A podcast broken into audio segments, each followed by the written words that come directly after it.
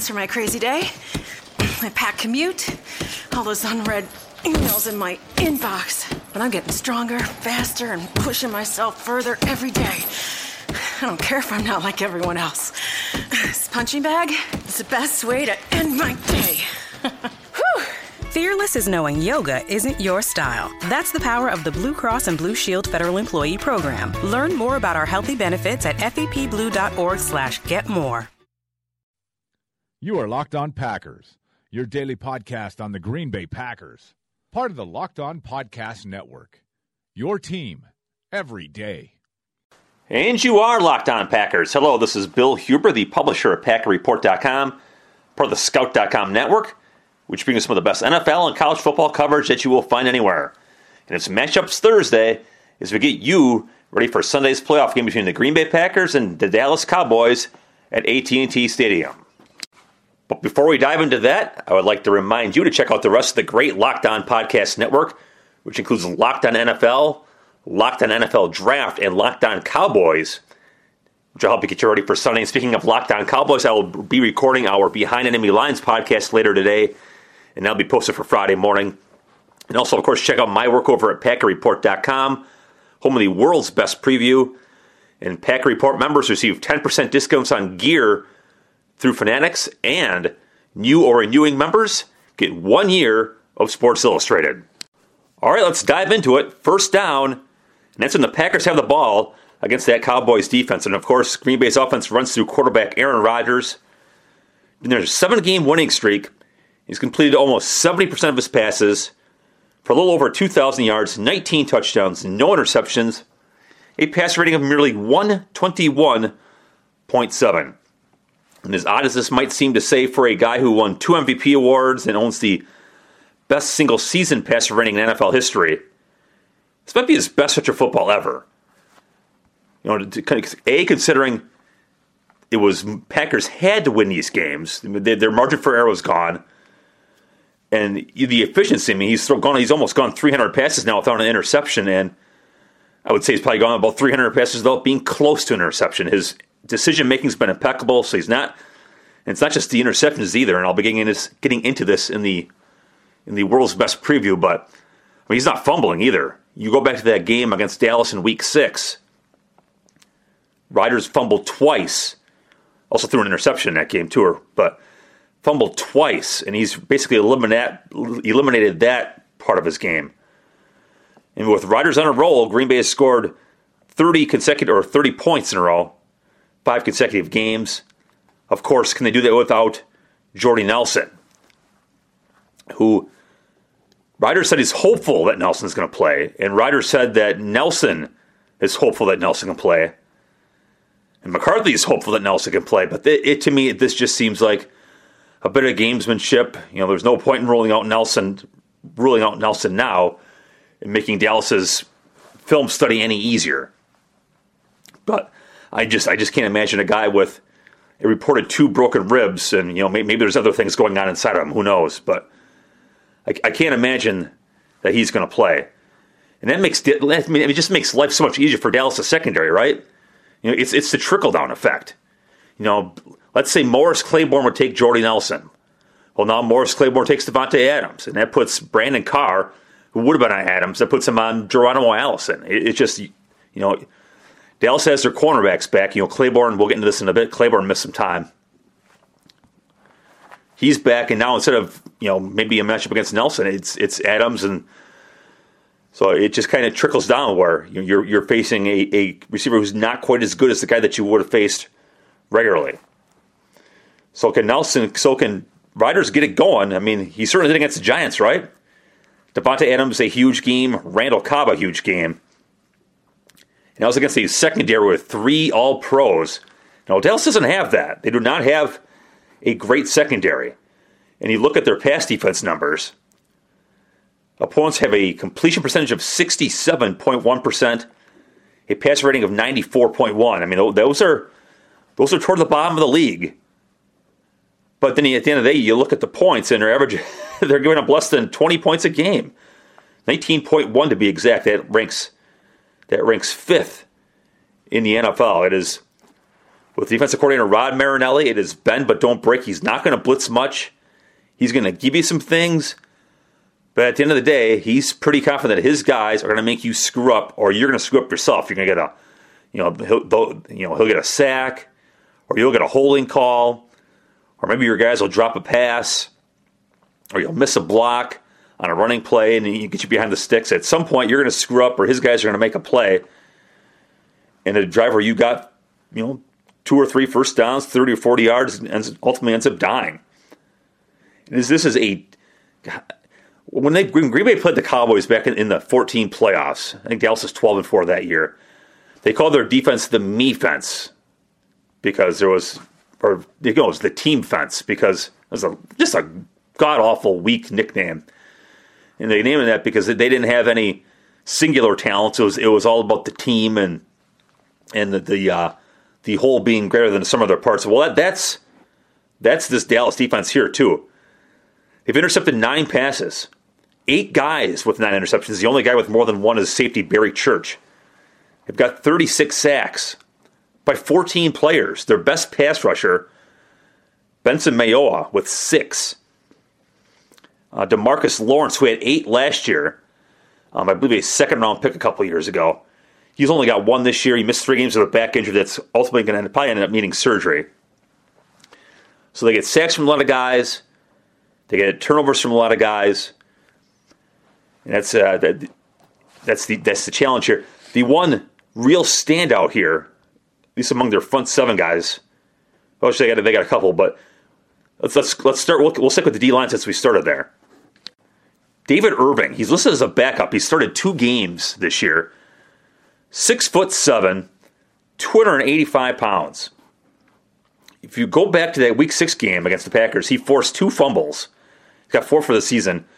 According to the Cowboys' own stats, he has a team high 26 pressures. Interestingly, they took Irving off of the Chiefs practice squad. And Mayo was a restricted free agent. So, you know, Dallas got two of their better D linemen on kind of some unorthodox roster building methods. So kudos to them for doing that. Linebacker Sean Lee is the guy on this defense. Injuries have been the story throughout his career. Not this year, played all 16 games. According to the Cowboys' own stats, a career high 174 tackles, along with 12 tackles for losses. First team All Pro. Linebacker Anthony Hitchens added 104 tackles. Um, getting back to the D line for a second, they use all their guys. They, they have nine guys on the roster, and they will use them all. They had 10 until Randy Gregory got himself suspended for the third time in his career. So they're down to just nine guys in a deal, and they will use them all, and they, and they all make an impact. Of course, the secondary here is is the key because look, Green Bay's a passing team, and they're going to come out chucking it. Really good group. Corner Morris Claiborne was turning into a real lockdown guy. I think he had a concussion about halfway through the first game against Green Bay. Then missed nine games with a groin injury. He's back um, after after that after their bye last week, so he's he'll be back in the lineup. Uh, veteran Brandon Carr did pretty well as the number one guy in Claiborne's place. So it's Claiborne and Carr as the starters. Veteran Orlando Scandrick will be in the slot. And when Green Bay goes, if Green Bay goes to four wides, they'll either go with Anthony Brown, a rookie from Purdue, has had a really good year. I remember I thought Brown was in the slot against Green Bay that first matchup. Scandrick was hurt. Brown was in the slot. And I thought that was a matchup Green Bay had to win. Cobb against Brown. Well, Green Bay didn't win that matchup. Brown played very well in that game, and he'll probably figure into this game too. Otherwise, they put Byron Jones, their starting safety, they put him into the slot as that, you know, as their dime defensive back and bring J.J. Wilcox in. The others, regardless, the so again, just to review, Claiborne and Carr start. Scandrick is the nickel, and the safeties Barry Church and Byron Jones. Both those guys have 100 plus tackles. So it's a really good secondary, and that's going to test a bit of a watered down Packers receiver core. AT&T Stadium holds about 90,000 people. There's probably room for a few of you, I would think. You want to go? Well, I'll tell you how to get there. SeatGeek is the smartest, easiest way to find tickets for the football games you want to see up close and in person this season. There's nothing like being in the stadium for the biggest plays of the playoffs, and with SeatGeek, It's never been easier to get the guaranteed seats you want for a great value. I have the SeatGeek app on my phone, and it's by far the easiest way I found to shop for tickets. I can be anywhere with just a few taps. I can instantly find seats for Packers Cowboys, the Badgers, or really any other game this season. With SeatGeek, you always get the best deal on every ticket because SeatGeek price compares for you by searching multiple ticket sites. Prices can vary depending on where you shop, but SeatGeek will always find you the lowest available price. And SeatGeek wants to help you get the most bang for your buck. That's why every ticket on SeatGeek is given a grade based on value. You'll immediately see any underpriced seats and be able to find the best deals that fit your budget. Plus, every ticket you buy on SeatGeek is backed by their 100% guarantee, so you can shop for tickets on SeatGeek with confidence. And best of all, my listeners get a $20 rebate off their first SeatGeek purchase. To get your $20 rebate on tickets, first, download the SeatGeek app. Two, go to the Settings tab and click Add a promo code, then enter promo code LO Packers. That's L for locked, O for on, Packers. LO Packers. Then SeatGeek will send you $20 after you made your first ticket purchase. So download the SeatGeek app right now. Well, not right now, maybe in like 20 minutes. And enter the promo code LO Packers today. All right, second down, and that's when Dallas has the ball. I remember those great Packers Cowboys games back in that. Well, maybe they weren't great if you're a Packers fan and you got disappointed. But it was one of the NFL's great rivalries. Packers Cowboys, you know, Green Bay with Favre, and they're on the rise. But Dallas had Troy Aikman, they had Emmitt Smith, they had Michael Irvin, they had that great offensive line.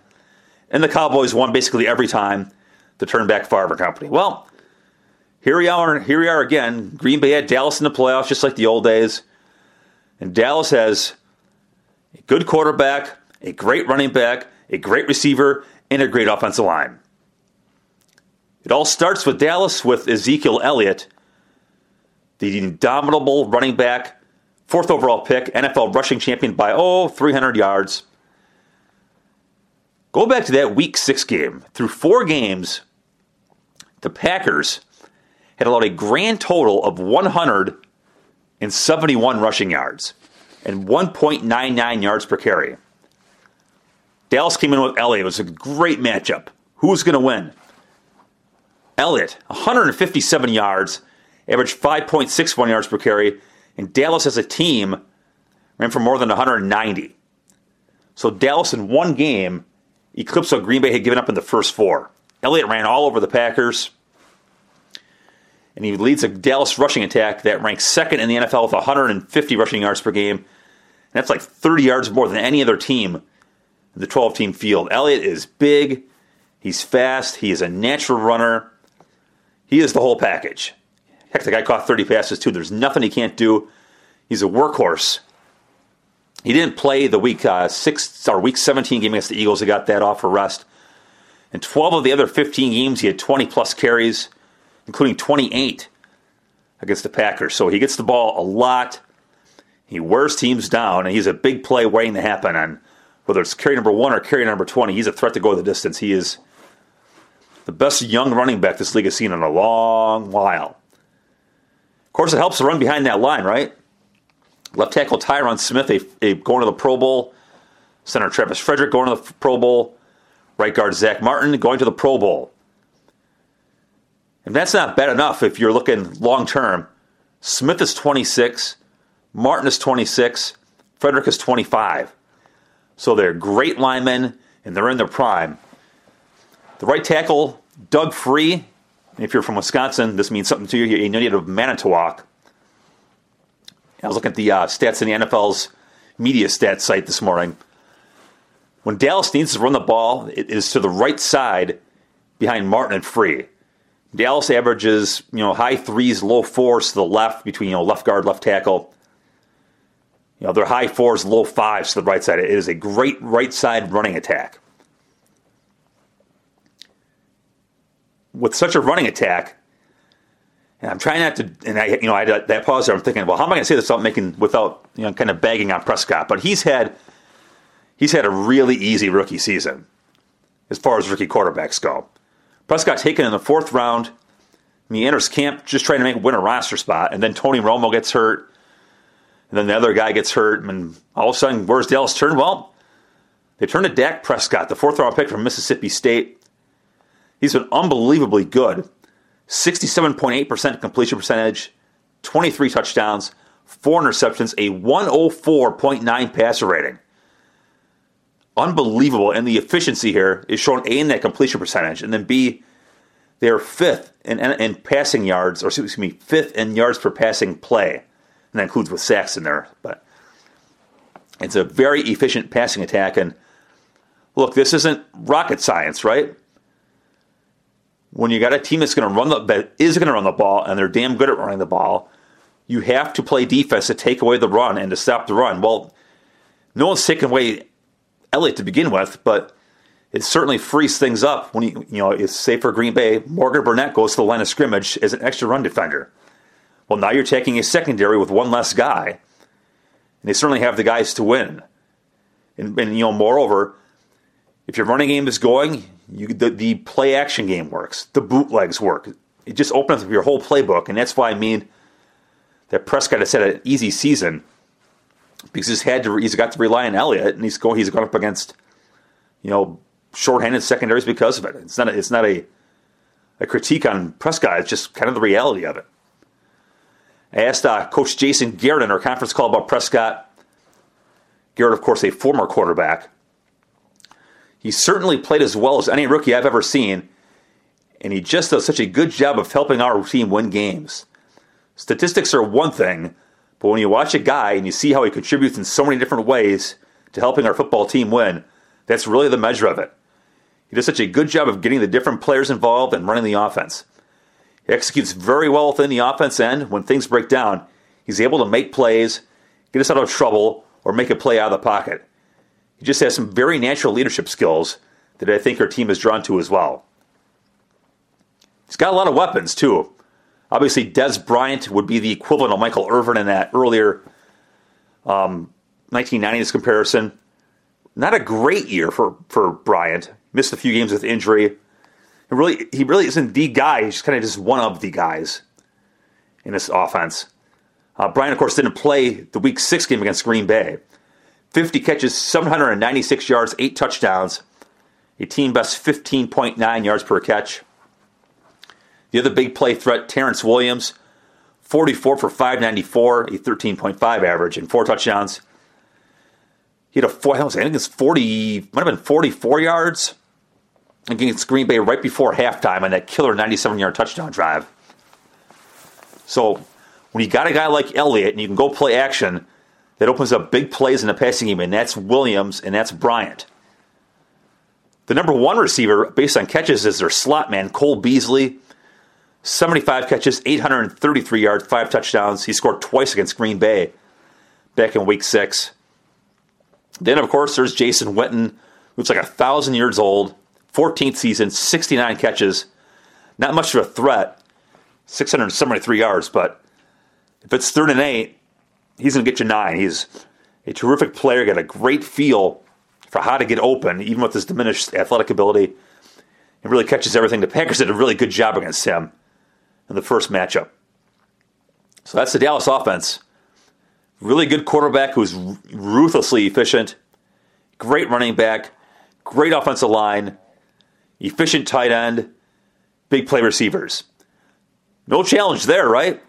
So Green Bay's defense, which really got run off the field by these guys in that first matchup, 30 to 16, but really had no answers. They're playing better, but they're on the road and they're going to face a big, big challenge against those guys on Sunday. Third down, and then is Dallas' special teams. A good group, not a great group. You know, they don't do anything super well. They just do everything at a pretty high level. When I did my Packer Report special teams rankings, they finished in the top 10, which is kind of, I'm trying to figure out where they do it. You know, Lucky Whitehead is the returner, 23.2 yards per kickoff return, 7.8 yards per punt return.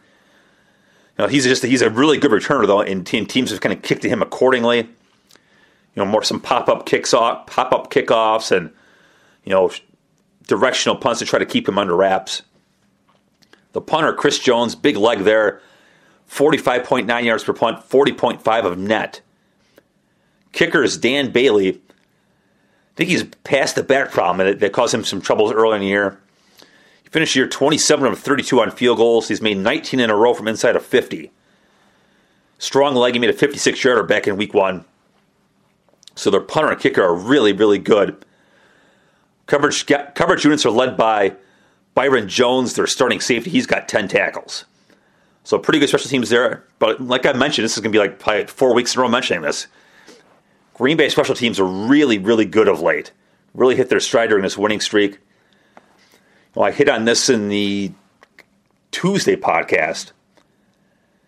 On paper last week, Brad Wing against Jacob Schum, a big punting advantage for the Giants. In reality, in the uh, net punting battle, Schum outkicked Wing by an average of 8.5 yards. And on kickoffs, Green Bay won the field position by an average of 9 yards. So Green Bay really did a great job last week. Kicker Mason Crosby, of course, has made an NFL record 21 consecutive field goals. So when you're facing a team like Dallas, which has a great offense, a defense is going to keep you from scoring touchdowns. You have to play good special teams. I mean, you can't you can't possibly lose this matchup and expect to win the game. This is going to be a big challenge for Green Bay special teams, but you know what? I think they're up to the task. You know, Micah Hyde is is really, you know, you go back to 2014 where Hyde had two touchdowns on punt returns. He seems like he's getting back to that. He's been pretty efficient on returns. He had a 20 yarder last week tends to make the first guy miss. Um, Jeff Janis broke a nice kickoff return last week. He missed practice on Wednesday with a thigh injury. So it'd be you know it'd be key to get him back, or, or Montgomery or Michaels got a, has done a couple things, but you know if you can get a good return, if you can keep their guys in check, that would, that certainly would help. And the challenge of pulling off this upset on Sunday. That takes us to fourth down. Just a couple odds and ends here, real quick. First, the injury report from yesterday.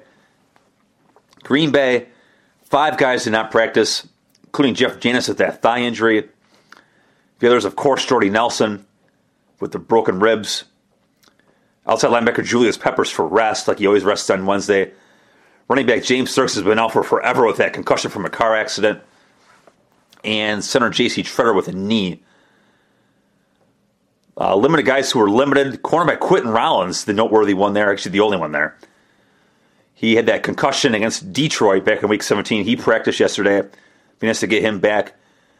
everybody else full, including receiver Randall Cobb with the ankle, guard TJ Lang with the foot, inside linebacker Blake Martinez knee, outside linebacker Clay Matthews shoulder. And Joe Thomas of note is off the injury report. He's been slow with that back injury. Thomas has been really good, but in a run first game, I, I, I would think it's going to be a Jake Ryan Blake Martinez game at linebacker. We'll see. I think you want to go with the bigger guys. Dallas's injury report much better as you would expect after not playing their guys a whole lot in week 17 and then getting the bye last week. All these guys are limited, and that includes they had seven guys limited, including starting quarter Morris Claiborne with the groin, starting defensive end Tyrone Crawford's shoulder, um, starting defensive end. Well, I think he's second team now, but uh, their leading pass rusher last year, Demarcus Lawrence, back, um, and left tackle Tyron Smith, ankle, or excuse me, Tyron Smith with the knee. All those guys are limited, and, and I would think Dallas will have all hands on deck for Sunday. You know, I mentioned the bye week here today. I mentioned it yesterday as well. So did Aaron Rodgers. Rodgers was asked at his locker yesterday, what gives him confidence the Packers can beat the Cowboys this time after losing by two touchdowns last game, getting thoroughly outplayed? Rodgers said, I think it's the way that we've been playing lately. We've won seven in a row. We come in with a lot of confidence. They didn't play a lot of starters in the finale against Philadelphia. They were off this last week, and they're hosting the game. So there's extra pressure on them as the number one seed to win. We're coming with a lot of confidence of running the streak. We're feeling good about the game, about the way we've been playing. A Little historical nugget because it's the kind of junk that I like. So the NFL went to a 12 team playoff format back in 1990. The number one seeds, which of course was, that's what Dallas is, 22 and 4 in the divisional round. That's the challenge that Green Bay faces. Of course, the Packers are one of those teams to have lost, having lost to the Giants back in 2011. But Green Bay also one of the teams that won back in the 2010 playoffs. They went to the top seed in Atlanta and rolled 48 to 21. So history not on Green Bay's side.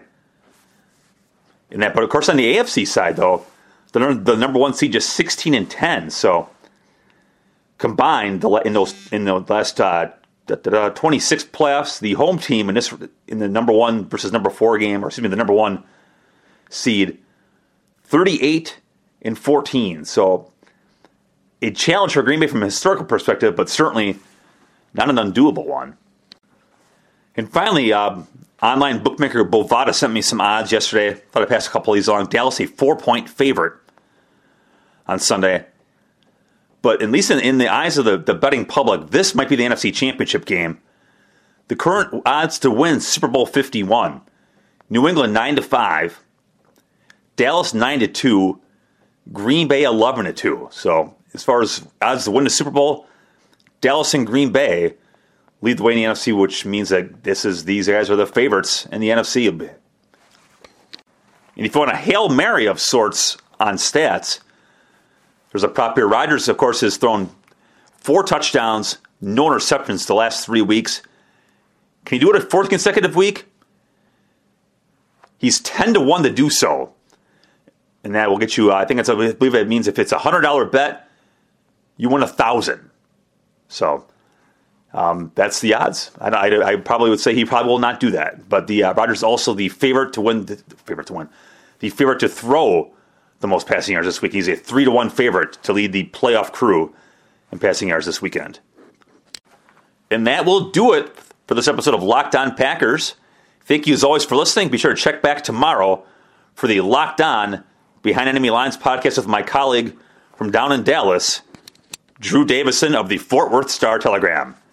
Thank you for listening. Have a great day, and I will talk to you tomorrow.